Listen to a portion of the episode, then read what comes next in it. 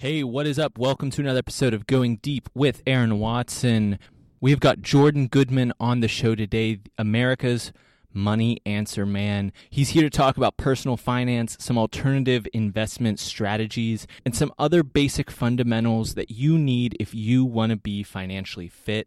As you know, finance is one of my favorite topics of discussion. And so I built a new page on the website goingdeepwithaaron.com slash finance so you can find all of our previous episodes with different folks in the world of finance. We've got venture capital, we've got financial advisors, we've got thought leaders, we've got real estate experts, all in one place, easy to find, and we're adding Jordan's page to that there shortly as well. So check that out if you're interested in more finance interviews. Once again, in today's discussion with Jordan, we discuss some interesting investment strategies and just the basic advice that he tries to give everyone out there, the mistakes he sees people making, including paying too much in fees. Really fun conversation. Jordan has a great energy, and I learned a lot from talking with him. So here is my conversation with Jordan Goodman.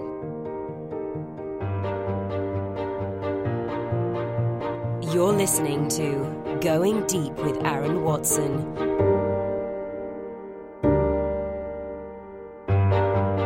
So, Jordan, welcome to Going Deep with Aaron Watson. Thank you for coming on the show today.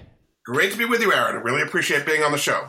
You are America's money answer man, and I have a ton of questions that I'm excited to get some answers to. Uh, so, if you're ready to jump into it, I, I have a big one to, to kick us off. Sure. And, and that is the idea that there's something of a catch 22 with financial advice. And what I mean by that is, a lot of folks don't have a well developed method of determining who to get financial advice from. Right. And as you get more educated um, on personal finance, financial literacy, you get better at determining who to get advice from. But because you know more, maybe you don't need as much advice or you need different advice. But from a kind of starting point, uh, where where I interpret a lot of people getting tripped up is being basically getting advice from the wrong sources, whether that's someone with uh, adverse incentives or someone who just straight up doesn't know what they're talking about, a crazy uncle who's got a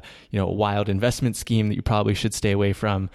In your you know decades of experience, when you're talking with folks who are kind of really starting at the 101 level, how do you help them determine where good financial advice is coming from?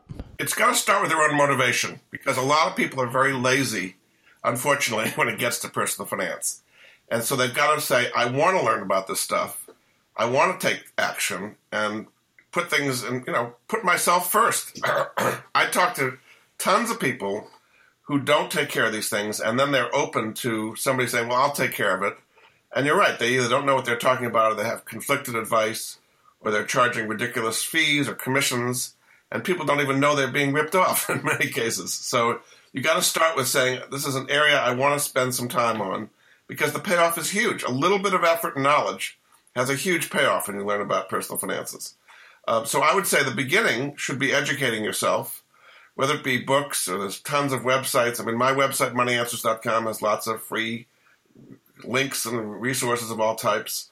So learning about these things yourself so that you're not subject to being taken advantage of by people who charge big commissions. Uh, now, there's something going through uh, Labor Department right now called the fiduciary rule, which in theory should mean when you deal with a financial advisor, you are they're supposed to put you, the client, a, ahead of themselves in all decisions. Now it looks like that may be watered down or potentially even reversed, but the idea is there's a lot of conflicts of interest that most people don't have any clue uh, is happening to them, and therefore they get taken advantage of with very high commissions and fees and products that are not appropriate for them because it serves the financial advisor, not the client. So hopefully that fiduciary rule will help a little bit. Uh, but even if you had something like that, you've got to be on guard.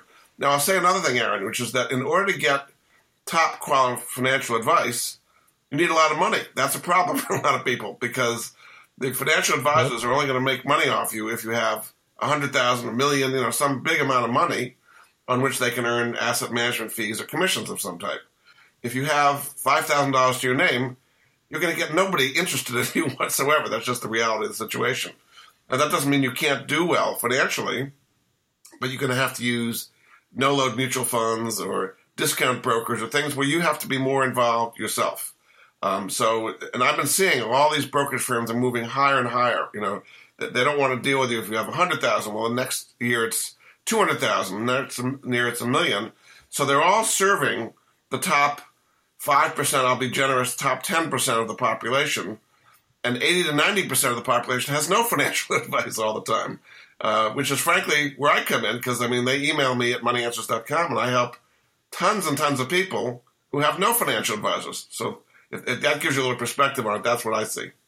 Absolutely, and and it seems like you know everyone has varying degrees of self education on this stuff, but that those kind of rush by the institutional financial advisors who've been around for a long time into only really helping the wealthiest of clients has opened up you know an opportunity for you and also for some of the digital firms to come in the Betterments the Wealthfronts who are trying right. to scale that financial advice and charge a, a, much smaller fee to their participants. You know, no fee for some people if they're less than ten thousand dollars, like you said. How do you, how do you feel about those digital financial advisors? Um, what, what's your opinion on them? Well, the way things are going is the so-called robo advisor, where there is no human there. It's a it's a computer. It's an algorithm. Uh, it's a program. And for many people, that's going to be just fine. It's an asset allocation. Should you put some money in stocks and bonds? How should you allocate your 401k?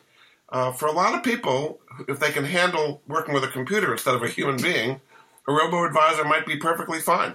These are all time tested strategies that have gone back a long time. The average person could, could benefit from something like that. So I just want to set expectations, Aaron. You know, if you have five to ten thousand dollars, don't expect any financial advisor to be interested in you whatsoever. Okay, you're going to get a robo advisor, but that that could be just fine.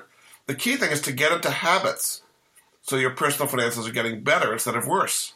And uh, uh, automatic saving is certainly a way of doing it. Getting out of credit card debt, there's lots of things you can do. I always like, like to say I want positive things to be happening automatically. A lot of people in a financial situation where negative things are automatically happening to them. They're, they've got a credit card debt and they're only paying the minimum on their credit cards and they're paying 25% interest or something. That's an automatic negative thing happening as opposed to maxing out your 401k and taking the match and investing automatically. So every two weeks you get more and more going in. That's something automatically right happening for you. So a lot of this is not brain surgery. You just got to kind of set up the right habits. Yeah, one of the things I've seen, you know, I have a background in financial services and was talking with someone, I'm not going to obviously name who it was, but they were saving. They had, you know, tens of thousands of dollars in their savings account and yet were also carrying I don't know, something like $5,000, $10,000 of credit card debt when they had more than enough in emergency funds to pay that off. And, and you know, they thought they were doing the right thing by saving. Um, and they're like, oh, you know, they're only asking me to pay that little bit. It was like, well, you're getting charged, you know, 18 or 20% interest on that credit card debt. And you're probably not even making 1% because it's just sitting in your savings account there. So, so there's a that kind of theme of you know some people know some of the good habits but it's really hard to set a priority list. And and given that our listenership you know skews a little bit younger uh, might be you know in the earlier stages of putting together their own financial plan or thinking about their finances and not necessarily like you said having access to those advisors how do you uh, maybe scale or prioritize different things like you know save in a retirement fund pay down certain debt some debt's okay and you know maybe buy a house. Okay so let's just take one at a time. So saving so i would say savings is a habit. It's not a, a event. Okay it's not like oh when i win the lottery then i'll start saving. Or when i pay off my credit card then i'll start saving. No it's something you set up as an automatic habit obviously the easiest thing is a 401k at work, or if you work in a nonprofit, a 403b. If you work in a government agency, a 457 plan, they're all basically the same idea. You take a certain amount of your salary. Typically, you're being matched maybe up to 6% of your salary. If you're going to be matched, absolutely take the amount you're being matched. One of my basic principles of personal finance, Aaron, is never refuse free money if it's given to you. I hope you'd agree with that one. Amen. so a lot of people are refusing free money in their 401ks. About 70% of the people being offered 401ks with matches are enrolled and 30% are not. So those 30% are turning down free money every paycheck. Now they say they can't afford it. You can't afford not to take the free money. So one of the good things about 401k is the money goes in pre-tax. It's growing tax deferred. And then uh, when you take it out in retirement, you have, you know, the taxes kind of spread out over a long period of time. Um, and it's automatic. So you're also doing what's called dollar cost averaging, meaning you're putting the same dollar amount in, 100 bucks every paycheck, whatever it may be. When the prices of what you're buying are down, when the market's fallen, you buy more shares. When the prices are up, you buy fewer shares. This is like buying low, selling high, or buying less when it's high. Emotionally, you want to do the opposite. When the market's up and really doing really well, you say, This is great, I want to buy. And when the market's really depressed, you think the world's going to end like in 2008, 2009, you run the other direction from the stock market. So emotionally, uh, it might feel better to uh, sell low and buy high, but you don't make a lot of money that way. So a 401k, where you're doing automatically the right thing without even thinking about it, that's why people have accumulated good good assets in 401ks. In addition to that, you have to have other money working for you um, beyond the 401k and as you're right, a savings account today earns zero. okay, you're saving the money, you're not spending it, that's good. But sitting there earning zero in savings accounts, CDs, money market funds, treasury bills is not getting you ahead. Okay, so you got to make that money work for you. I'll give you some an example of something I'm doing myself, which might be of interest to listeners. There's something called commercial real estate income funds, and there's a website for that, commercialrealestateincomefunds.com is a very simple way for the average person to earn 8% very safely. Minimum hold times 18 months, no commissions of any kind involved. And uh, you can either take the monthly checks or reinvest them and have it grow at 8%. They're investing, they're, they're lending money to commercial real estate projects over a short period of time, basically. Um, that website will give you more details on. But there's a way for the average person, minimum investment, by the way, is $5,000 on that, um, to have their money grow at 8% instead of zero. There's currently about $10 trillion sitting in CDs, money market funds, savings accounts, earning nothing. It's just a, a tragic. Now, the banks like it because they've got your money for free and they lend it back to you at 18% on a credit card. So they're not going to tell you anything is wrong with it. But for the average person to have their money saved and not growing is not a good thing. Yeah, and and the other thing with a lot of just kind of the general saving, you're talking about like building habits and the the practice of you know putting a hundred bucks a month into a Roth IRA and and setting up your 401k is it's not it's not sexy. It's sexy to go after uh, this big you know my like I, I, use I'm to use the crazy uncle analogy again. Uh, someone's proposing me on like starting investing in his business or these other you know let's all go all in on this specific stock pick. But quite frankly, that's outside the area of expertise for a lot of people. And the truth is that the kind of long term track record, proven results method isn't necessarily going to be the the sexiest option. Another kind of piece of, right. of common wisdom that's out there, or maybe not wisdom, uh, but common saying is seeing uh, buying a house as an investment. I'm 25 years old. A lot of my my friends, peers are considering or have, bought in a house, and that's kind of one of the big first major financial events of uh, your adult life do you like thinking you, you reference these kind of commercial real estate investments do you like it when people see their house as an investment or do you frame it another way i don't really think it should be considered an investment now it is by most people but because the prices of houses are so much higher today and because it's so much harder to get a mortgage because of all the rules that have come into effect since the financial crisis under the Dodd-Frank law for example and you need a bigger down payment, typically 20% or more. You need a really good credit score, 700 if not higher. It's hard for the 25 year old who's just starting off to put together a $100,000 down payment for a house. It's a decent house somewhere. A lot of millennials are not buying homes either at all or for many more years. I mean, typically in the past, people might have bought their first home when they were 25 or 30. Today, I think a lot of people wait till their 30s and even 40s to get into a home, and some are never going to buy homes at all because they want to be mobile. I mean, people do not go to one job and stay at the same job for 40 years the way the parents might have done. They know they need to be mobile and flexible and move around. So having a house, uh, if you can't sell it, kind of locks you down. Um, so a lot of millennials are not buying homes as they did in the past, which I think makes sense. A home is actually a place to live, not a place to invest. And people get into real trouble when they expect appreciation, or even more so when they get into kind of the house flipping game. It can work, but you can get stuck, as a lot of people did in 2008, 2009, with homes they couldn't sell, and then they had to walk away from them, uh, which was it was a nice name for it. They called it strategic default, which means you basically ruined your credit by walking away from a house and a mortgage. The banks used to call that jingle mail, which is they they'd get a mail, they'd get a piece of mail with the keys in it. They knew that was another person walking away from their house. You don't want to be in a situation like that because it's really going to ruin your credit. Now, having said that, if you do buy a house, there are ways to handle it better than the way most people do. Most people think that you're going to get a 30 year mortgage and pay it off slowly over time and then maybe refinance down the road. Uh, and so basically, you're going to have a mortgage your entire working life. There is a strategy which is called mortgage equity optimization, which literally allows you to pay your mortgage off in about five to seven years instead of 30 years on the same level of income you've got today. That's going to change a lot of people's lives right there. Can you imagine you buy a house when you're 30 and it's paid off when you're 35 instead of when you're 60? I mean, what a difference in, in your life that would make. Um, so there's a website related to that strategy, which is called truthinequity.com. And if you want, I can just briefly describe how it works. I, I did a chapter on this in one of my books, but there's a strategy right there that can really make it more sense. If your mortgage is paid off in five years, now you've got your home free and clear. You want me to go into that in more detail? Yeah, absolutely. That's probably something that not a lot of people have heard of or familiar with, so that'll be enlightening. Right.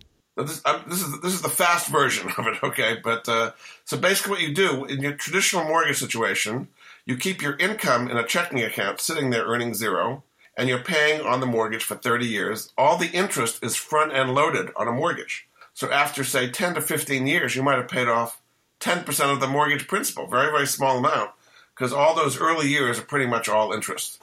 So with mortgage optimization, you're reversing that and you're paying off more and more principal every day using a home equity line of credit, which is called a HELOC, which is a liquid line attached to your house. You keep your income in the HELOC, you push the principal down every day, and you're making more and more progress. And literally every month, your mortgage payment is going down as you pay it off faster. And then, depending on how the numbers work out, five to seven years, you literally have paid off your entire mortgage. You are now mortgage free. It's using your money for your benefit instead of the bank's benefit, if that makes sense. Because when your money is in the HELOC, it's pushing down the principal. HELOCs are based on what's called average daily balance. How much do you owe today? So, say you had $1,000 that would normally be sitting in your checking account earning zero. You put it in the HELOC where you owe your mortgage. Say you owed 50000 You put it in now you owe 49000 So you're owing interest on less principal, and you keep that income moving in there, and your principal goes down at an accelerating rate. So that's the, the shortened version of it. If you want more detail, go to that website I just gave you, truthinequity.com. You fill in what's called a personal profile, and then they take you through the whole thing and show you exactly how you can literally save tens of thousands of dollars in interest and pay your mortgage off 25 years faster than you ever thought possible.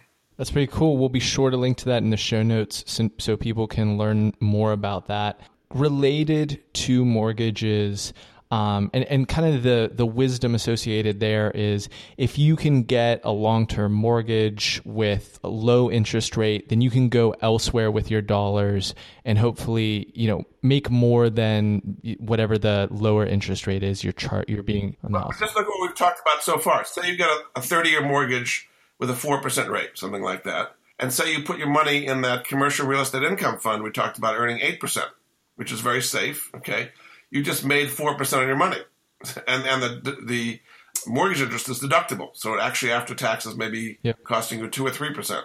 So there's a very simple way. Now, what you don't want to do is confuse what's certain with what's uncertain. The mortgage is certain. You're going to pay four percent. There's a certain payment on it. You know what that's going to be. As long as you have a fixed rate mortgage. As long as you have a fixed rate mortgage, which most people do today, right? Yeah. You, if you combine a fixed rate mortgage with like you know, an aggressive stock fund or, or you know, biotech or something, that may do great, but it may go down. That's uncertain. So I like to max match certainties. So in the case of the commercial real estate income fund, that's a certain eight percent. The mortgage is a certain four percent. That's a good match. I see people do this. Oh, I'm going to borrow against my home to speculate in stocks. You know, well, if the stock market's going up, that's great. But if it goes down, you still have to make the payments on the mortgage. So people get lot, out, out of sort. You have to have a, a clear match of two certains or two uncertains, if you know what I mean. Right. Um, how else is leverage an important factor in success? It, home ownership is one example of that. Preparing, you know, before we actually started the interview, we are talking a little bit, and leverage is a, a big talking point for you. How else can uh, listeners of the show use leverage to find more success? So I think leverage is the key to success. And by leverage, I do not mean debt. I mean leveraging your talents, uh, your connections, and financial situation because you as an individual only have so much talent, time, and effort you can put into something. And if you're just trading time for dollars, it limits what kind of success you can have. The key to success, particularly for younger people who are kind of getting started, is to leverage their knowledge with the knowledge and contacts of other people and the finances of other people as well to grow something much bigger than themselves. I mean, just to give you a simple example, uh, Bill Gates started off, uh, you know, doing software in his dorm room at, at Harvard. Okay, well, he came out of there, and then he had other people doing uh, software, and then DOS, and then Windows, and everything that they've got. It went way beyond what he could do as an individual, and he created a company that has equity, and now he's a multi-billionaire because of all the effort of all the people that have worked at Microsoft for the last 30 years or so. He didn't just stay in his dorm room writing software. You see what I mean? So he started something, but he made it something much bigger than himself. So in my case, I'll tell you how I use leverage. Uh, I'm on radio, I'm on TV, I help people all kinds of ways. But I have various financial companies that I think are really good, that can really help people. Those are things I don't do, but I can refer them to other people who do do those things. I just gave you an example Truth in Equity. I've referred people to them for 10 years and given them 50,000 people to work with that's transformed their lives and helping them pay their mortgage off faster. I'm proud to say I get something for that. In other words, if they, if I refer somebody to Truth in Equity and they do some business, I get a little something from that, like an affiliate fee. And so I don't have to be the Truth in Equity people, but I can refer people to them. I benefit, the customer benefits, Truth in Equity benefits. That's an example of leverage. You see what I mean? And so whatever field you're in, you ally with other people who have other things to bring to the party. Can be money, can be expertise, can be contacts, and you can just do a lot more with a bunch of people like that than you can ever do on your own when you're just trading time for money. Absolutely. And and scaling a team amplifies your message, amplifies your wick, just makes it a lot easier to, to get shit done if you have a, a, team behind you as well. So that's another great point. And as we kind of aim towards the back nine of this conversation, Jordan, we've been giving a lot of good financial advice out there. I'm curious, as someone who's been in the industry uh, for a while now, what is some of the worst advice that you hear being perpetuated in, in different circles? Wow, there's a lot of bad advice out there. Um, I mean, certainly uh, interested advice where they're they're charging commissions. I mean, I see a lot of people get into annuities, for example, where they lock in a 3% yield for 10 years with surrender charges so they can't get out of the thing. And it's just a terrible deal for people, but they have huge commissions on it up front. So, uh, you know, things like that I think are, are very bad. Um, you, you talked before about the, the rich uncle. I mean, I hear this all the time. I don't know about finances, but my uncle, my cousin, somebody else knows about this stuff. So I'm just going to follow what they say blindly because I don't want to spend any time on this kind of stuff that's asking for trouble because these are people who, in many cases, have no idea, you know, what they're doing. One of the books I did is called "Master Your Money Type," and I talk about the different financial personalities that people have, and what kind of personality you have makes a difference in what kind of advice you're able to take. One of my um, personality types is what I call the ostriches, and those are people that just don't deal with money. It's like they don't open their bank statements, they don't look at their 401ks, they don't have enough insurance. They just don't deal with the stuff. And They think somehow it'll all just take care of itself. Or I'll have this this guy over there. You know, he'll take care of it for me. You know, that's asking for trouble. I'll just give you a story. I spoke at a, a continuing care community. You know, kind of people who've been there for a long time, kind of retirement community, and. Uh, 90% of the people there are women because the men have died. Basically, they're in their 70s, 80s, 90s. And I did this whole speech about how to invest and how to make your money work for you and all this wonderful thing. and came up to them afterwards and said, "So how was that?" She, "Oh, that was great, but I don't need to do any of that because Herbie, who died 25 years ago, took care of it." It's like, what do you mean? Well, he's just he set it up, so it, I haven't looked at it since. it's like, oh, it's like, you know what I mean? People don't take. I would say that the greatest forces in personal finance are inertia and apathy. People don't seem to care, and they don't do, even though it makes no sense whatsoever. You have to care about the stuff and make things happen. And the more interested you are yourself, the better you're going to do it. I mean, things we've just talked about ways of earning 8%, ways of paying your mortgage off in five years instead of 30 years, getting your credit card debt under control, maxing, maxing out your 401k. These are relatively simple things to do, but if you do them, you're going to have a huge improvement in your financial life compared to sitting there paying on a mortgage for 30 years, having your money sitting in a savings account earning nothing, and having huge credit card debt. I mean, just those things alone what a difference that'll make in people's financial lives. Absolutely. And and what I actually draw parallels to is with personal health, particularly with my peers, you know, everyone they have Men's Health magazine or they have the the fitness instructor that they follow or the diet plan and every and, and you know, you have to know something about personal health if you're going to be fit and live a healthy life and and kind of have the positive effects of that uh, but don't take that same attitude with their finances. They're they're right. very happy to hand the reins over in a financial decision and not do the research themselves and understand and self educate um, in, in the same way that they would with their health. And yet, everyone knows that if you're solely re- relying on uh, one doctor's appointment a year, if you even do your regular checkup for your health advice, you're probably going to be missing, messing up your diet. You're going to be messing up other factors. So, right. I, I, think from a health standpoint, it, it has to be in line with that type of thinking. Very much so. Yeah. I mean, I have a, a, a trainer where I work out three times a week. Um, in theory, I could do it myself. But when, for whatever reason, he can't show up, I tend to find some excuse not to work out. So having that kind of accountability partner makes a big difference in that, making sure I actually do work out three times a week, as difficult as it may may be. Uh, and the same thing in the financial. You need an accountability partner uh, who's going to help you implement a lot of the things we've talked about. One particular I just wanted to mention because I know it's of great interest to your audience is student loan debt. Um, you know, the millennials have just been buried in student loan debt. The average person has about 38,000 in student loan debt. Um, and many people way, way more than that 50, 100, 150,000 undergraduate. And if they go to graduate school, you know, medical school, business school, law school, another 200, 300, 400,000, just incredible numbers before they get their first job. And it just changed society in a major, major way. So just one area I want to help in that because I think that would be of interest to your audience. Would that be helpful? Yeah, absolutely, absolutely. Okay, first thing you can do uh, is to consolidate all these different debts, you, uh, the federal debt at a, a, bunch of different interest rates, a bunch of different loans into one, and you can save some money that way and have one bill a month to pay instead of many. There's a website for that, which is consolidatecollege.com. Can I, can I help you go, go through that whole process? There are some programs out there where if you meet the criteria, you can actually have your student loan debt completely forgiven. There's something called the Income Based Repayment Program, the IBR program, for example.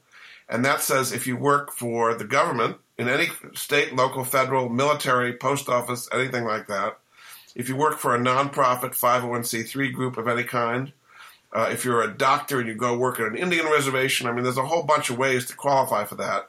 You pay the minimum on your student loans for 10 years, and after that, no matter how much you owe, the rest is forgiven. So that's one thing that can help a lot of people because typically student loan debt can be 30 years or more, and so that could at least get it done in, in 10 years, which is better. And then a lot of people do not realize, Aaron, that you can refinance your student loans to much, much lower interest rates, typically about 2 to 3%, something in that range, instead of 5 to 10%. If you have private loans, it's going to be, you know, 9, 10%, something like that. A website for that is called Credible credible.com, C R E D I B L E, credible.com, and then you do backslash money answers, and you actually get 200 bucks off your first payment. Um, and that's the way they have about eight different lenders who will refinance your student loans. And again, you combine federal and private loans into one and pay it off much quicker. It, it's not going to make the student loans disappear, but if you can pay them off at 2% instead of 5 or 10%, that'll help a little bit. So and, and I did a book on this particular topic too called The Ultimate Guide to Student Loans, which goes into this in much more detail. Excellent. I mean, that's excellent advice. I've been trying to go. I, I, I have for years actually gone over the minimum payments for the student loans, um, just in in, in a attempt to shorten. Uh, the amount of time that I'm going to be paying those back because also you know seeing yourself as a business uh, is is a lesson that I learned very on very early on from my father, and you know that just boils down to how much cash is coming in, how much cash is flowing out, and that regular payment. Um, limits your free cl- cash flow, whether that is for saving, whether that is for uh, enjoyment, or even even investing in you know this show, other kind of opportunities that I have out there. So right. I think that that's something that uh, a lot of people will appreciate. Great, and it's it's it's the problem of this generation. I mean, because of the amount of student loan debt out there, uh, millennials are starting uh, families later. Uh, they're renting instead of buying. They're not buying cars. They're just doing a lot less with their lives than the people of previous generations because the amount of debt is so enormous.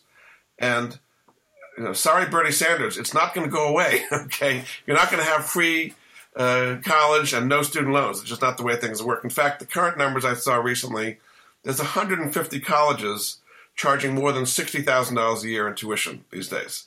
And that's going to only grow. And, and in fact, the public universities, the tuitions may be lower, but they're rising at a faster rate because they're getting less support from the states these days. So it's a problem. I'm not saying you shouldn't have college education, but uh, the burden is just enormous on people. And I would also say if people are thing of going to college or having their kids, if you can possibly have a direction, you don't have to know for sure what your major is going to be, but have a direction so it's going to pay off. Because a lot of people go to college, they switch majors several times.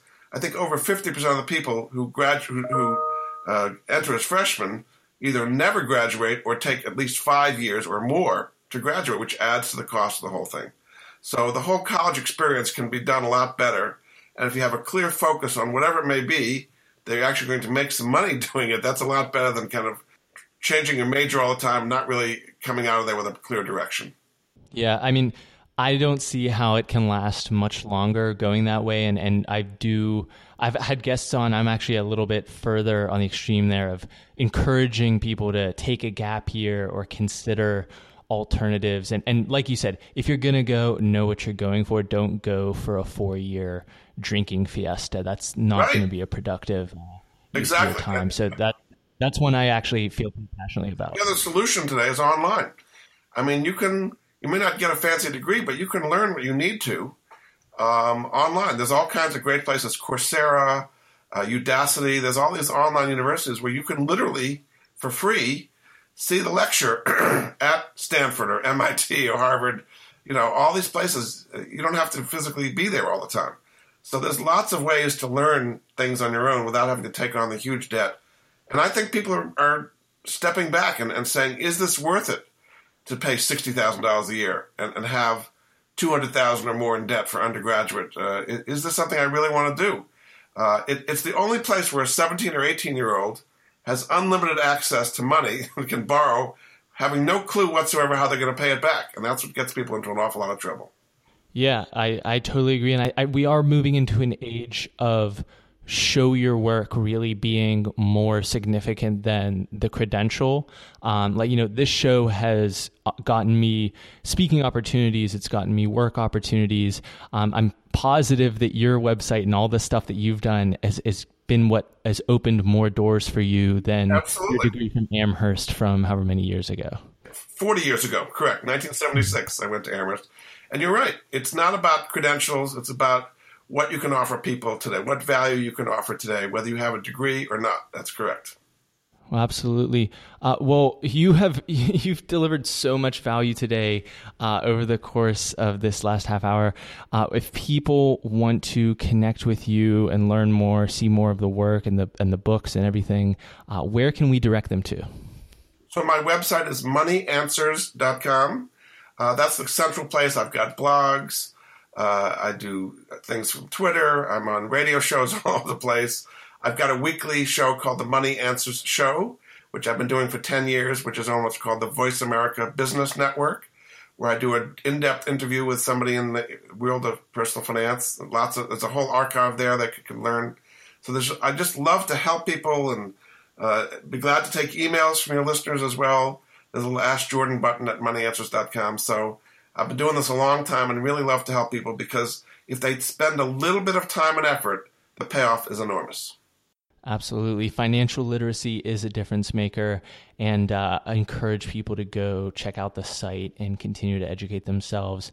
Uh, but, Jordan, this has been fantastically enjoyable and informative. Um, I'm I'm going to be doing more research after this interview myself, and I'm sure the listeners will right. as well.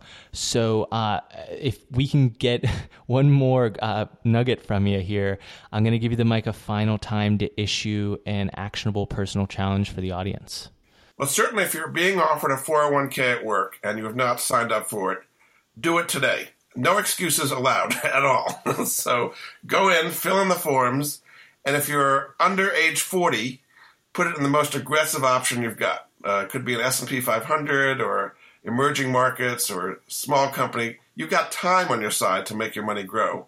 So, and particularly if you're being matched, be aggressive with the match. That's the free money. Make that work as fast as possible. So sign up for a 401k, max it out, and be as aggressive as you can for the first 20 years of your, your work, uh, wherever it may be. So that's my personal challenge you should take care of today.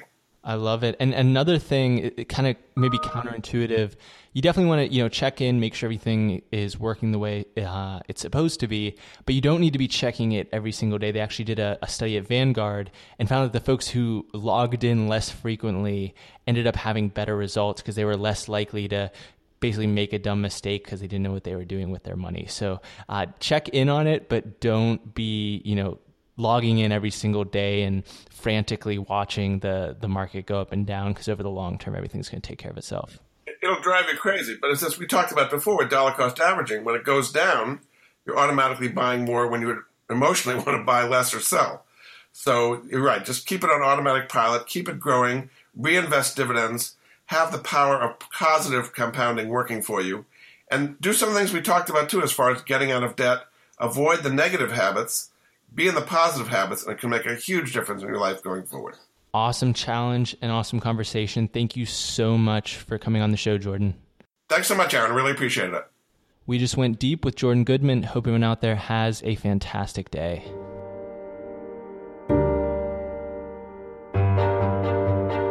Hey, hope you enjoyed today's episode. Head on over to goingdeepwithaaron.com slash join to sign up for our monthly newsletter, including best episodes, great links, book recommendations, all sorts of other good stuff. And make sure you hit subscribe if you've not already done so. Upcoming, we have two interviews with owners of American Ultimate Disc League franchises, Tim Held of the Indianapolis Alley Cats and James Park of the Los Angeles Aviators. That and much, much more. So make sure that you are subscribed to Going Deep with Aaron Watson. Thanks. Thanks for listening. Connect with Aaron on Twitter and Instagram at Aaron Watson 59